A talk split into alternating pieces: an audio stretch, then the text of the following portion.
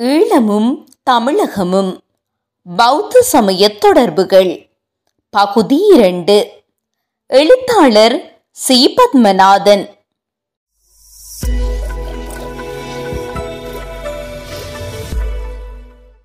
தமிழகத்து பௌத்த பள்ளிகளும் உரையாசிரியர்களும் பாலி மொழியில் அமைந்த பௌத்த இலக்கியங்களுக்கு உரை எழுதியவர்களில் புத்ததத்தர் புத்தகோஷர் என்போர் மேதா விலாசமானவர்கள் அவர்களில் மூத்தவரான புத்ததத்தர் காவிரி பூம்பட்டினத்தில் இருந்த விகாரங்களில் வாழ்ந்தவர். அவர் இளமை காலத்திலே மகாவிகாரையிலே தங்கியிருந்து துறவியாக ஞானஸ்தானம் பெற்றவர்.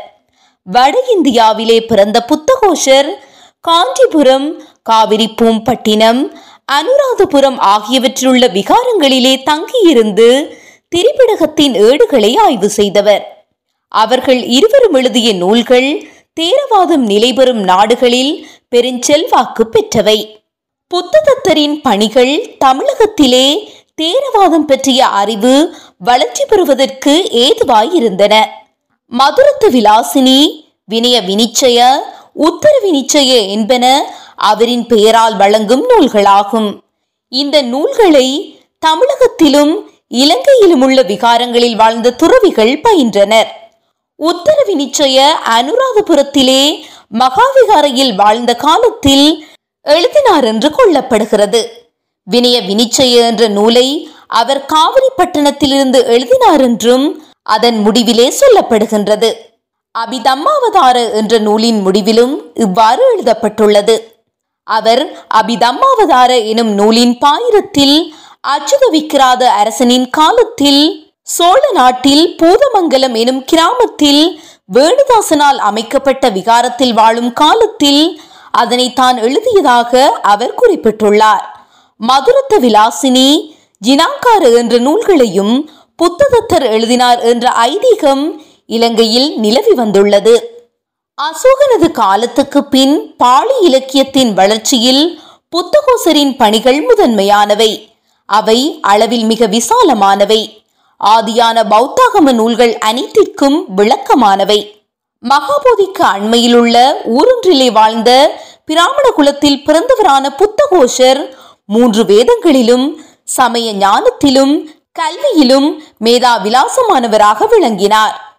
வாத பிரதிவாதங்களில் வல்லவரான அவர் நாவலந்தீவிலே தேசாந்தரன் சென்று சமய வாதங்கள் புரிந்தவர்.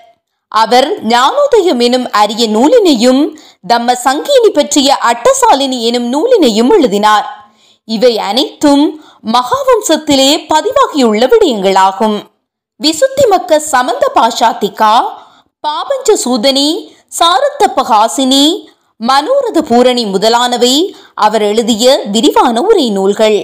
அனுராதபுரத்து மகாவிகாரையில் உள்ள உரை நூல்களை ஆதாரமாக கொண்டு புத்தகோஷர் தனது நூல்களை தேரவாத அளவை நூற்கோட்பாடுகளுக்கு அமைவாக தெளிவான நூல்களை எழுதினார்.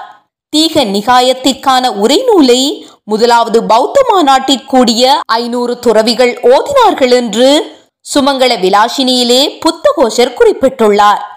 அனுராதபுரத்தில் வாழ்ந்த காலத்தில் அவர் எழுதிய முதலாவது நூல் விசுத்திமக்க என்பதாகும். அது பௌத்த சமய கோட்பாடுகள் பற்றிய அறிவு களஞ்சியம் போன்றது. அதிலே திரிபிடகங்களில் சில தெரிந்த பகுதிகளும் அவற்றை பற்றிய உரைகளும் அதில் அடங்கியுள்ளன. பாலி இலக்கியத்தில் அதற்கு நிகரான நூல் வேறெதுவும் இல்லை. வினய பற்றிய நூல்களின் பெருந்திரட்டானது சமந்த பாஷா திகா. அதில் வினய விதிகள் பற்றிய கோட்பாடுகள் மிக நுட்பமான முறையில் விளக்கப்படுகின்றன. தேவநம்பிய தீசனின் காலம் முடியும் வரையான பௌத்த சமய வரலாறு அதன் பிரதானமான பகுதிகளில் ஒன்றாகும். அந்த வரலாறு தீபவம்சம் மகாவம்சம் என்பவற்றிலே காணப்படுவதற்கு நிகரானது. அதில் புராதன கால இந்தியாவில் நிலவிய சமுதாய அரசியல் பொருளாதார சமய நிலைகள் சிந்தனைகள் என்பன பற்றிய விரிவான வரலாற்று விவரங்களும் பதிவாகியுள்ளன. தீக நிகாய மஜ்ஜிம நிகாய அங்குத்தர நிகாய என்பவற்றுக்கான உரைநூல்களையும் புத்தகோஷர் எழுதினார். அவை முறையே சுமங்கல விலாசினி சாரத்தபகாசினி மனோரத பூரணி எனும் பெயர்களால் வழங்குவனவாகும். காஞ்சிபுரத்திலே தனது நண்பரான ஜோதிபாலரோடு கூடியிருந்த காலத்தில் மனோரத பூரணி எனும் நூலை புத்தகோஷர் எழுதினார். மயூரப்பட்டினத்திலே புத்தமித்திர தேரரோடு வாழ்ந்த காலத்திலே பாபஞ்ச சூதனி எனும் நூலை எழுதியதாக புத்தகோஷர் குறிப்பிட்டுள்ளார். ஏழாம் நூற்றாண்டிலே புத்தகோஷரின் விசுத்திமக்க என்ற நூலுக்கு விருத்தியுரையாக பரமத்த மஞ்சுச எனும் நூலை காஞ்சிபுரத்திலே பிறந்தவரான தர்மபாலர் எழுதினார். பௌத்த சமய உறவுகள். சோழ பேரரசின் காலத்திலே சோழ நாட்டில் பௌத்த நிறுவனங்கள் மீளுருவாக்கம் பெற்றன.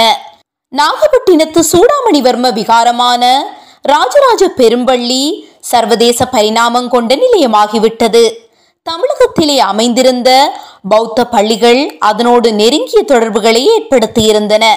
அதனை ஆதாரமாக கொண்டு பௌத்த சமயம் தொடர்பான படிமக்கலை வளர்ச்சி பெற்றது. கற்சிற்பங்களும் லோகவார்ப்பான பெருந்தொகையான படிமங்களும் உருவாக்கப்பட்டன. புத்தமித்திரர் எழுதிய வீரசோழியம் எனும் நூல் வீரராசேந்திரன் பெயரால் வழங்கியமை குறிப்பிடத்தக்கது. அதற்கு உரை எழுதிய பெருந்தேவனார் மறைந்து போன பௌத்த சமயம் பற்றிய நூல்கள் சிலவற்றின் பாடல்களை மேற்கோளாக பயன்படுத்தியுள்ளார். அவற்றிலே சில சுந்தர சோழன் முதலான சோழ மன்னர்களை பற்றியவை. வீர சோழியம் இலங்கையில் உள்ள பௌத்த நிறுவனங்களில் அறிமுகமாகி விட்டமைக்கு சிதத் சங்கராவ எனும் சிங்கள இலக்கண நூல் உதாரணமாகும். குண்டலகேசி பிம்பிசார கதை என்பனவும் சோழ காலத்து பௌத்த நூல்களாகும். தேரவாத சார்புடைய பௌத்த பள்ளிகள் இருந்தமைக்கு சமகால பாளி நூல்கள் ஆதாரமாகின்றன. அவற்றின் மூலமாக இலங்கையிலும் சோழ நாட்டிலும் உள்ள சங்கத்தர் பரஸ்பரமான தொடர்புகளை ஏற்படுத்தியிருந்தமை வெளிப்படையாகின்றது. பௌத்தாகம நூல்களிலும் பாளி இலக்கியத்திலும் பாண்டித்யம் பெற்ற சோழ நாட்டு பௌத்த துறவிகள் சிலரை பற்றிய குறிப்புகள் இலங்கையில் எழுதப்பட்ட நூல்கள் சிலவற்றிலே காணப்படுகின்றன. சோழர் காலத்தில் வாழ்ந்த பாலி மொழி இலக்கியங்களில் புலமை பெற்றிருந்த தேரர்களின் காலத்தால் முற்பட்டவர் அனுருத்த தேரர். அவர் காஞ்சிபுரத்து காவேரி நகரில் பிறந்தவர். ஆயினும் அவர் தாம்பரட்டவில் உள்ள தஞ்சையில் நெடுங்காலம் வாழ்ந்தவர். பரமத்து வினிச்சய நாம ரூப பரிச்சேத என்பன பாலி மொழியில் அவர் எழுதிய நூல்களாகும். தமிழகத்தில் வாழ்ந்த கசப்பதேரர் பற்றி சாசன வம்சம் குறிப்பிடுகின்றது. அவர் சோழ நாட்டில் வாழ்ந்த தேரர்களில் பிரபலமானவர் என்று வினயசார்த்த தீபினி எனும் நூலில் வாசேசர தேவர் குறிப்பிடுகின்றார். வினய விதிகள் பற்றிய இறுக்கமான போக்குடைய கசப்பதேரர் வினையாட்ட கதா எனும் நூலின் ஆசிரியர் என்பது ஐதீகம். மது அருந்துதல் பற்றி இலங்கை பிக்குகளுக்கும் சோழ நாட்டு பிக்குகளுக்கும் இடையிலே தகராறு ஏற்பட்டது. புத்தப்பிய மகாதேரர் அவர்களின் பிரச்சனைக்கு தீர்ப்பு வழங்கினார்.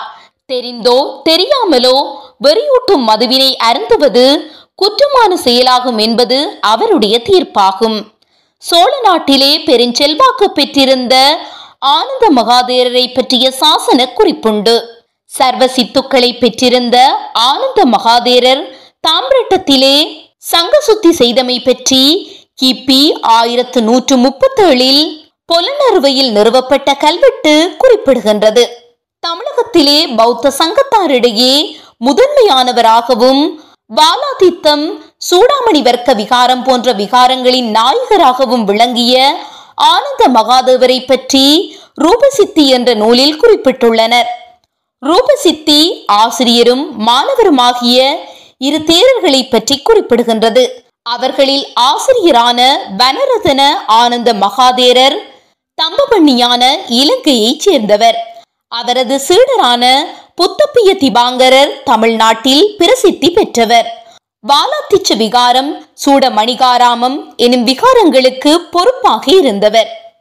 சூடாமணிவர்ம விகாரமான ராஜராஜ பெரும் பள்ளியினை ரூபசித்தி என்ற நூலில் குறிப்பிட்டுள்ளனர். பன்னிரெண்டாம் நூற்றாண்டில் அந்த விகாரம் தேரவாத பிரிவினரின் கட்டுப்பாட்டில் இருந்தமைக்கு ரூபசித்தியில் பதிவாகியுள்ள குறிப்பு ஆதாரமாகின்றது. தமிழகத்து பள்ளிகளில் புகலிடம் பெற்ற ஈழத்து பௌத்த துறவிகள். பதிமூன்றாம் நூற்றாண்டிலே காலிங்க மகனின் ஆட்சி காலத்திலே பௌத்த சமய நிறுவனங்களுக்கு பேரிடர் ஏற்பட்டது. பௌத்த சமயத்துக்கு விரோதமான கொள்கைகளை மகன் கடைபிடித்ததால் பௌத்த நிறுவனங்களுக்கு ஒரு நெருக்கடியான நிலை ஏற்பட்டது. அவனது ஆட்சியில் பௌத்த பள்ளிகள் பல படைநிலைகளாகிவிட்டன என்றும் அவற்றுக்கு மானியமாக உள்ள நிலங்களை மகன் தனது படையினருக்கு வழங்கினான் என்றும் சில நூல்களில் கூறப்படுகின்றது. அனுராதபுரம் புலனறுவு எனும் பெருநகரங்களில் உள்ள சங்கத்தார் பீடங்கள் நிலை குலைந்தன சங்கத்தவர்கள் பலர் மலைய தேசம் தென்பகுதியான உருகுணை என்பவற்றை நோக்கி சென்று விட்டனர். தேரர்களில் பலர் சோழ பாண்டிய நாடுகளில் புகலிடம் பெற்றனர். அவர்களில் ஒருவரான பதந்த ஆனந்த மகாதேரர் பாண்டி நாட்டுக்கு சென்று அங்குள்ள வன்னிய சாமந்தனாகிய சோழகங்கன் அமைத்த குணாகர பெரும் பள்ளியிலே தங்கியிருந்தார். மூன்று விகாரங்களை சோழகங்கன் அமைத்திருந்தான். அவரோடு கூடிச் சென்ற வேறு சில தேரர்களும் ஆனந்த தேரரோடு அங்கு வாழ்ந்தனர். ரம்மியமான சூழலில் அமைந்திருந்த குணாகர பள்ளியில் வாழ்ந்த காலத்தில் உபாச கயனாலங்கார என்ற பாலி நூலை ஆனந்த தேர மகாதேரர் எழுதினார். இரண்டாம் பராக்கிரமபாகுவின் ஆட்சி காலத்திலே முன்பு சீர்குலைந்து போன சங்கத்தை மறுசீரமைப்பதற்காக சோழ நாட்டிலிருந்தும் பாண்டித்தியம் பெற்ற பிக்குகள் பலரை இலங்கைக்கு வரவழைத்தான். அதனை பற்றி சோழ வம்சம் மேல் வருமாறு குறிப்பிடுகின்றது. சோழ நாட்டில் உள்ளவர்களான மூன்று பிடகங்களிலும் பயிற்சி பெற்று பிரபலமாகிய சோழ நாட்டு பிக்குமார்களுக்கு பல சன்மானங்களை அனுப்பி வினய விதிகளை தவறாது பேணி வரும் பிக்குமார் பலரை தாமிரபணி தேசத்துக்கு அரசன் வரவழைத்தான். அவர்கள் மூலமாக இரண்டு நிகாயங்களை சேர்ந்தவர்களிடையிலும் நல்லுறவுகளை ஏற்படுத்தினான். சோழ நாட்டு பௌத்த தேரர்களின் ஆதரவை பதினான்காம் நூற்றாண்டில் இலங்கையில் ஆட்சி புரிந்த அரசரில் சிலரால் பெற்றுக்கொள்ள முடிந்தது. குருநாகலை ராசதானியாக கொண்டு ஆட்சி புரிந்த நான்காம் பராக்கிரமபாகு வினய பிடகம் பற்றிய தெளிந்த அறிவுடைய சோழ நாட்டு அறிஞரான தர்மகீர்த்தி தேரரை வரவழைத்து அவரை ராஜகுருவாக நியமித்தான். அவர் சர்வ சமய ஆகமங்களில் அறிவு பெற்ற பன்மொழி புலவராக விளங்கினார். தொடரும்.